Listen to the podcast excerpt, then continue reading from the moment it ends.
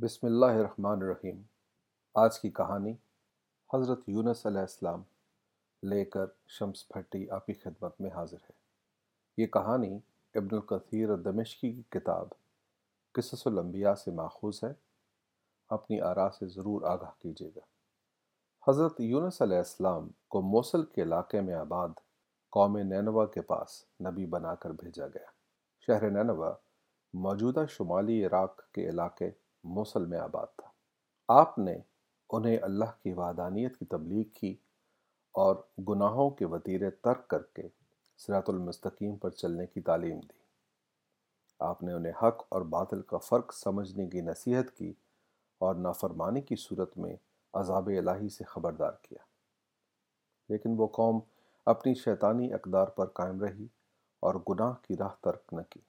جب اس سعی لاحاصل کو طویل عرصہ گزر گیا تو حضرت یونس علیہ السلام نے دل برداشتہ ہو کر وہاں سے جانے کا قصد کیا اور اپنی قوم کو خبردار کیا کہ ان کے گناہوں اور اپنے نبی کے پیغام کو جھٹلانے کی پاداش میں اللہ کے حکم سے ان کو تین دن میں فنا کر دیا جائے گا۔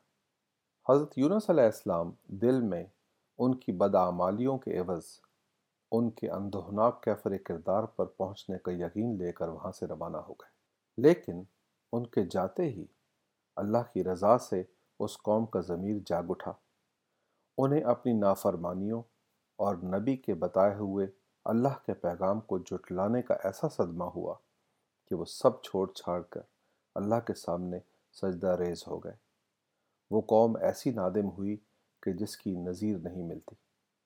وہ روئے، تڑپے، گڑ گڑائے، ہاتھ جوڑ کر معافی مانگی، سر بسجود ہوئے۔ بزرگ، جوان، بچے، مرد اور زن سب ہی برگاہ الہی میں عاجزی کی تصویر بن گئے۔ عذاب الہی کے خوف نے انسان تو انسان جانوروں کو بھی بے چین کر دیا۔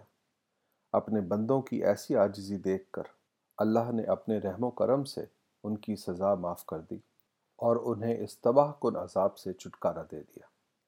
دوسری طرف جب حضرت یونس علیہ السلام مایوسی اور غصے کی حالت میں اللہ کی ہدایت کے بغیر اپنی قوم کو چھوڑ کر نکلے تو سفر کی غرض سے ایک کشتی میں سوار ہوئے۔ اس کشتی میں اور مسافر بھی سوار تھے۔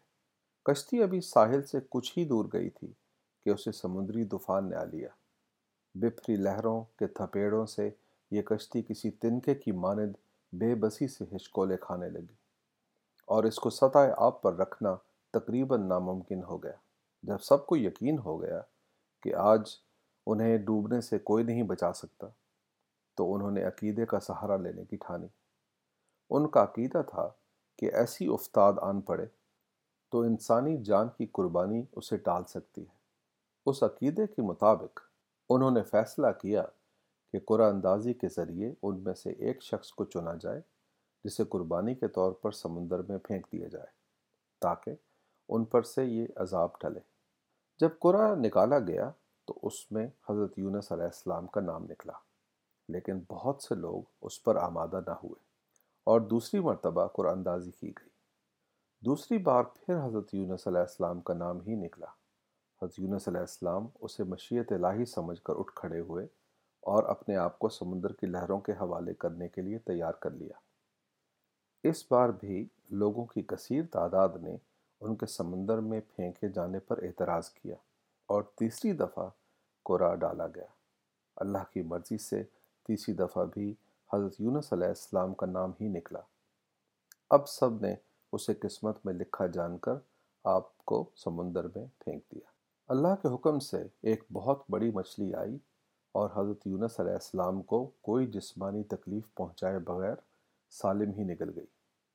مچھلی کے پیٹ کے اندھیرے میں پہلے تو حضرت یونس علیہ السلام نے یہ خیال کیا کہ وہ مر چکے ہیں، لیکن جب انہیں یہ احساس ہوا کہ وہ اپنے اعضاء کو حرکت دے سکتے ہیں اور سانس لے سکتے ہیں تو انہیں اپنے زندہ ہونے کا یقین ہوا۔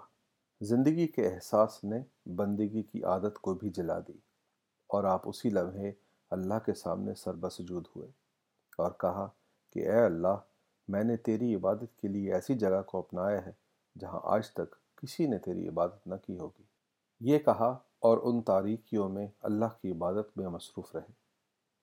وقت گزرتا گیا اور صرف اللہ تعالیٰ کی ذات برحق ہی جانتی ہے کہ آپ کتنا عرصہ اس مچھلی کے پیٹ میں رہے۔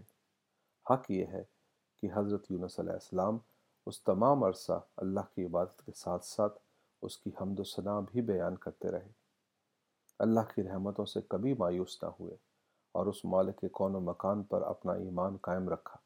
وہ اس کی یاد سے بھی کبھی غافل نہ ہوئے اور کسی بھی گناہ کی پاداش میں اللہ کی پکڑ سے اس کی پناہ مانگتے رہے۔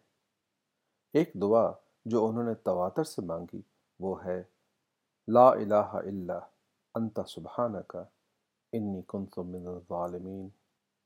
اے اللہ، تیرے سوا کوئی معبود نہیں، تیری ذات پاک ہے، بے شک میں قصوروار ہوں۔ مچھلی انہیں اپنے بطن میں لیے سمندر کی تاریک گہرائیوں کا سفر کرتی رہی۔ حضرت یونس علیہ السلام اللہ کی بارگاہ میں گڑ گڑاتے رہے، اپنی بھول پر معافی مانگتے رہے اور اللہ کے رحم و کرم کی دہائی دیتے رہے۔ آنکھیں تو تاریکی نے بجھا دیں، لیکن سماعت سے وہ اس زندان کے باہر اللہ کے معجزات کا احاطہ کرتے رہے اور اس کی حمد و ثنا بیان کرتے رہے۔ بالآخر آپ کی دعائیں اور التجائیں سن لی گئیں اور اللہ کے حکم سے اس مچھلی نے آپ کو ایک ویران جزیرے پر اگل دیا۔ جب آپ اس جزیرے پر اترے تو بہت لاغر اور انتہائی کمزور تھے۔